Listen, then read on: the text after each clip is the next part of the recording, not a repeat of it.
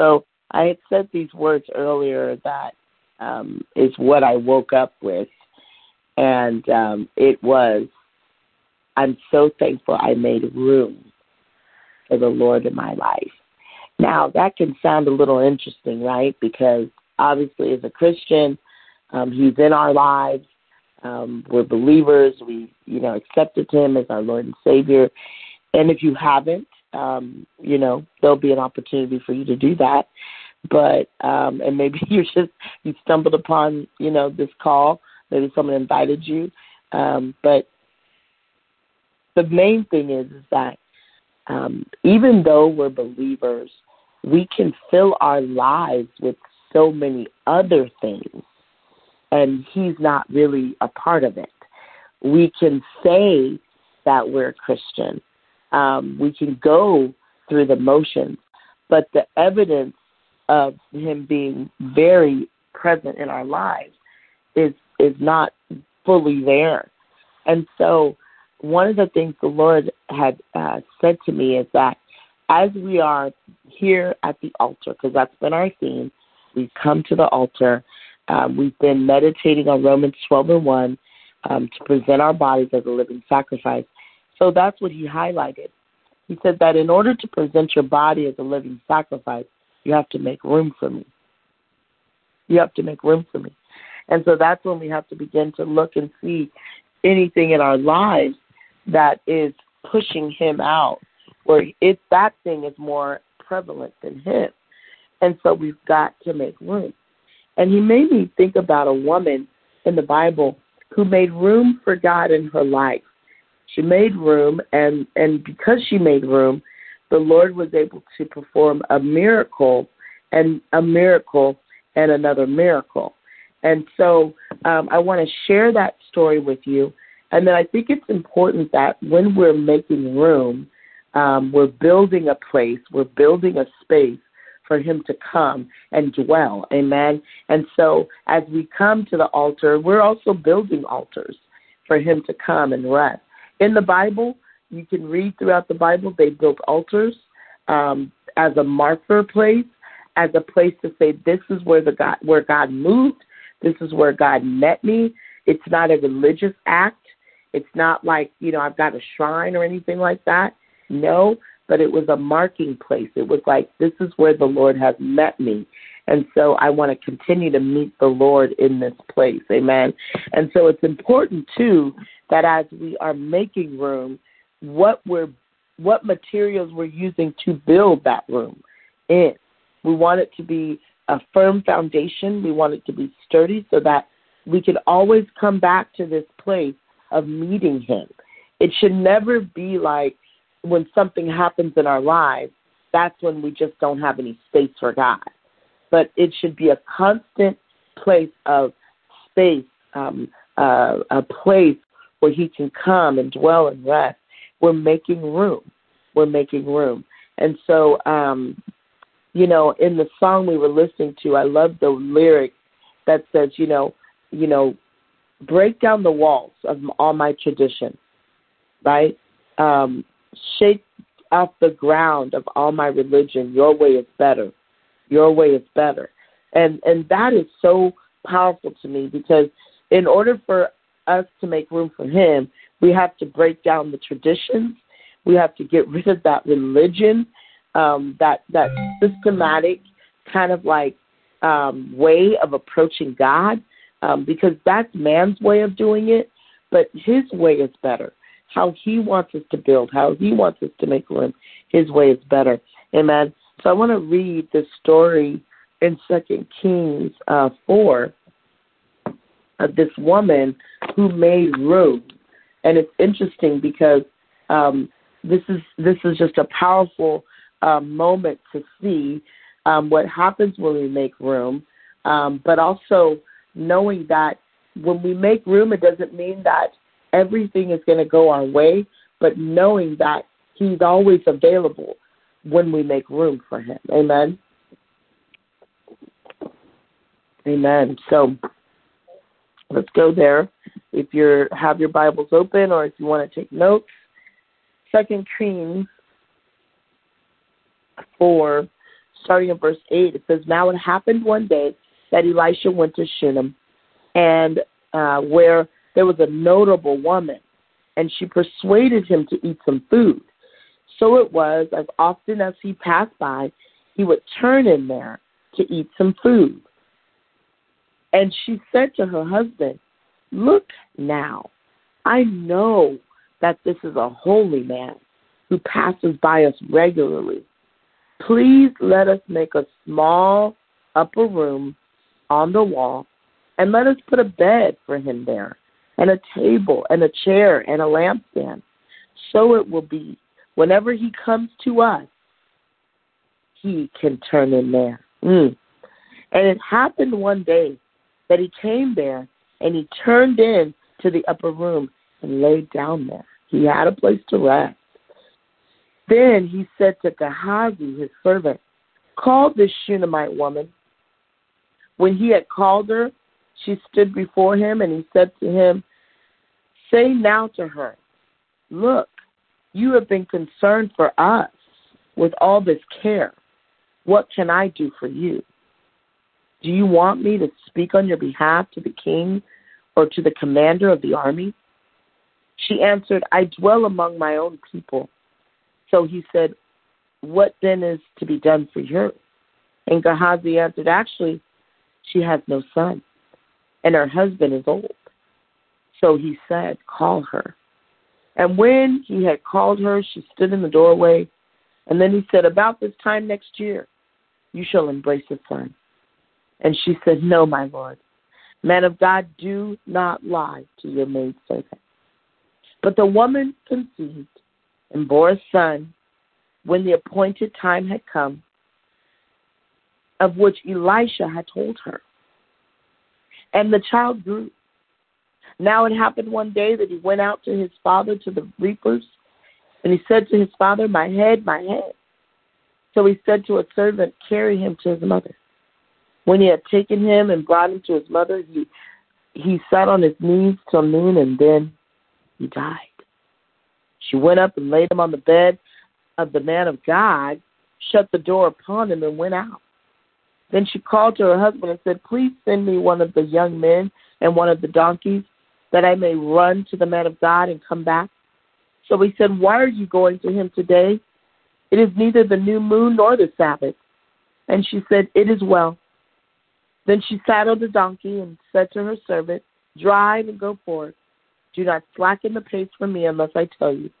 And so she departed and went to the man of God at Mount Carmel. So it was when the man of God saw her afar off that he said to his servant Gehazi, Look, the Shunammite woman. Please run now to meet her and say to her, It is well with you. It is well with your husband. It is well with your child. And she answered, It is well. Now, when she came to the man of God at the hill, she caught him by the feet, but Gehazi came near to push her away. But the man of God said, Let her alone, for her soul is in deep distress, and the Lord has hidden it from me and has not told me. So she said, Did I ask a son of my Lord? Did I not say, Do not deceive me? Then he said to Gehazi, Get yourself ready and take my stuff in your hand and be on your way. If you, you meet anyone, do not greet him, and if anyone greets you, do not answer him, but lay my staff on the face of the child. And the mother of the child said, As the Lord lives and as your soul lives, I will not leave you. So he arose and followed her. Now Gehazi went on ahead of them, laid the staff on the face of the child, but there was neither voice nor hearing. Therefore he went back to meet him and told him, saying, The child is not awakened. When Elisha came into the house, there was the child lying dead on his bed. He went in, therefore, shut the door behind the two of them, and prayed to the Lord. And he went up and lay on the child, put his mouth on his mouth, his eyes on his eyes, his hands on his hands, and he stretched himself out on the child, and the flesh of the child became warm. He returned and walked back and forth in the house, and went up and stretched himself out on him again. Then the child sneezed seven times, and the child opened his eyes. And he called Gehazi and said, Call this Shunammite woman. So he called her.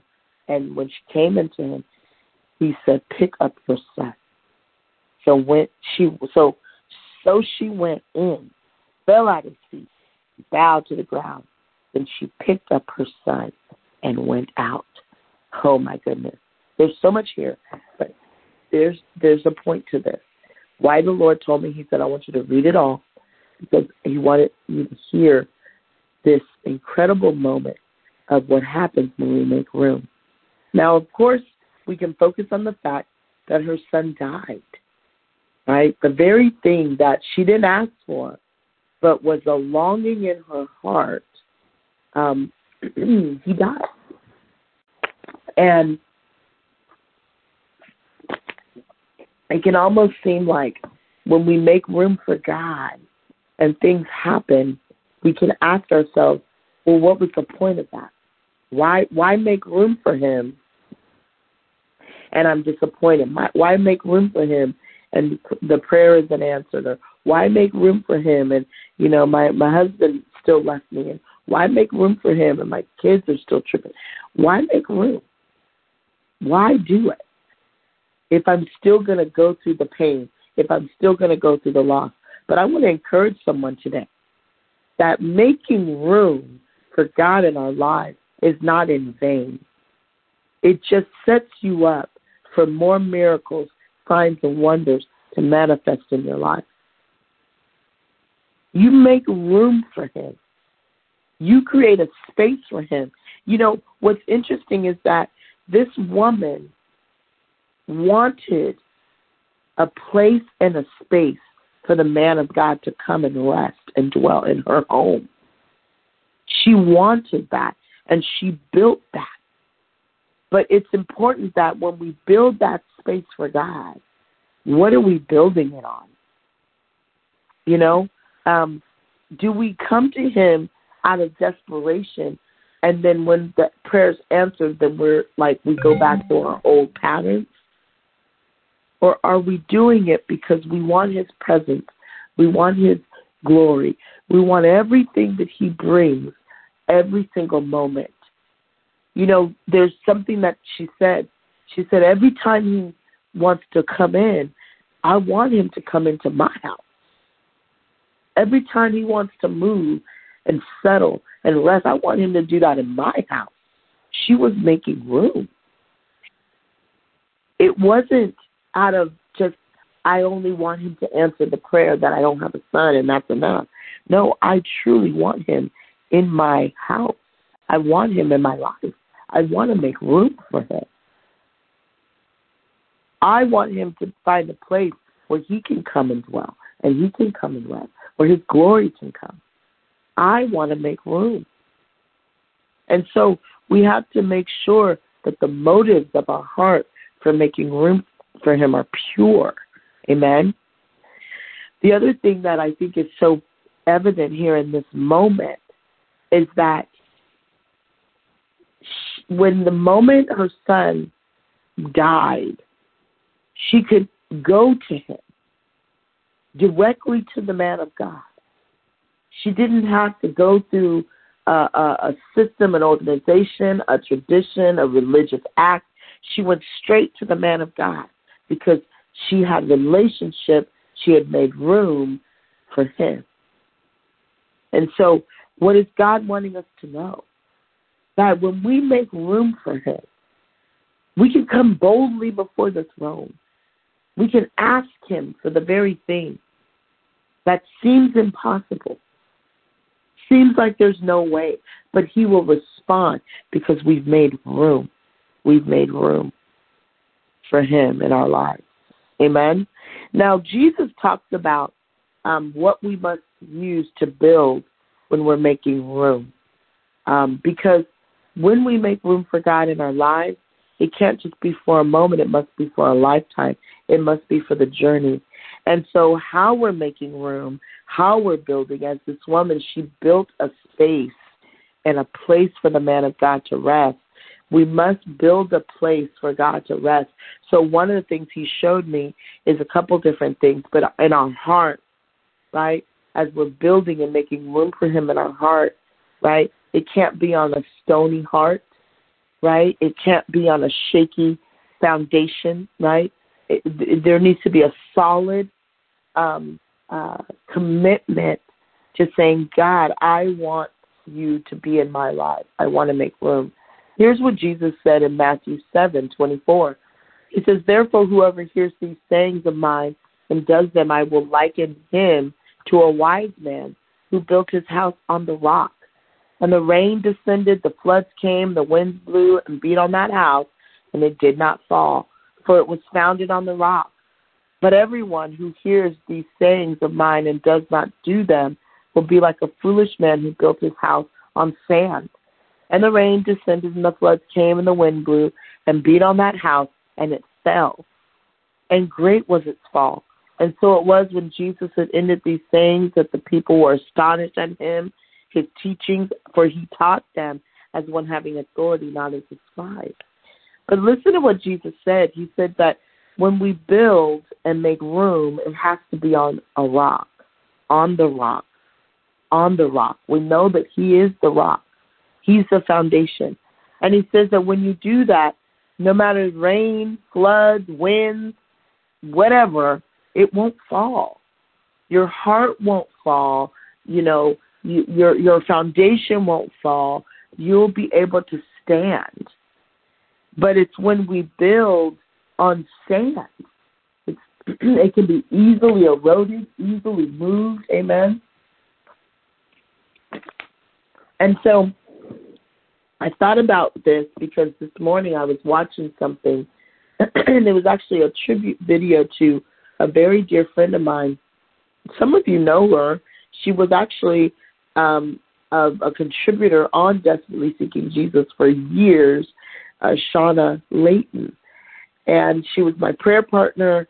She was a mighty woman of God, and I was watching this tribute video that her son had put together for her. And I just was thinking about this and making room and what it means to build a place and a space for God to come and dwell in our lives every day. And I immediately thought of Shauna.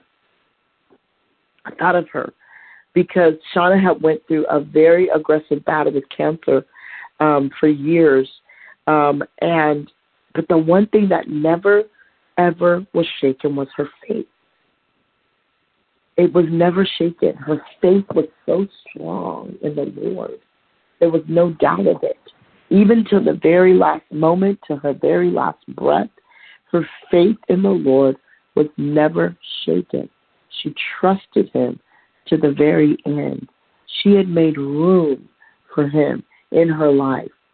She had built a place that was on solid ground, that even when cancer came, even when disappointment came, even when setbacks came, she wasn't shaken by those things.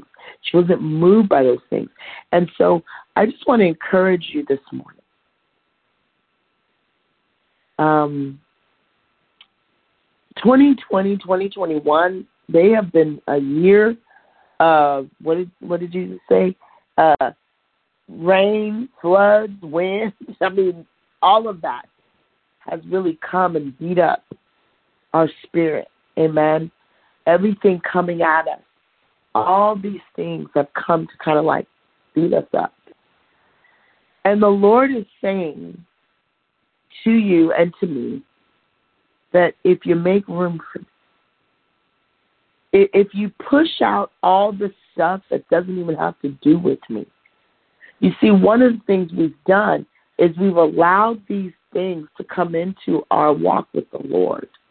It's not that He's not concerned with it, but it's not the main thing. It's not the main um, thing on His heart. Amen. And so we've become a, consumed with it. And, and and to the point where we've almost looked at God and been like, why? Why is this happening to me? But one of the things we have to understand is he already told us that these things would happen, but that our hearts should not be troubled because he overcame it. But we've brought it in and it's consumed us and it's overwhelmed us. And he says, I need you to push that out and make more room for me. Whether it be in your thoughts, whether it be in your heart, whatever it is, I need you to make more room for me. I need to take up more residence in your life, in what you participate in and what you think about and, and what you what you do. I need to take up more space. So we must be like this Shunammite woman to where we're like, God, I want to build a space. I want you to come and dwell. I want you to rest with me. And it's also important that how we're building that place for Him. It has to be on solid rock. It has to be on a firm foundation because there will be challenges. There will be chaos. There will be issues. There will be problems. There, we will have to face decisions. But it should never, ever shake our trust and our faith in the very one who overcame it all. See, this woman experienced miracle after miracle because she made room. She experienced the suddenlies of God because she made room. She had an up close and personal view of a move of God because she made room. She was close. She was so close because she made room. Will you make room? Will you make room? Is there any place in your life right now that is like he's just not in that? Surrender it to him and make room. Surrender it and make room.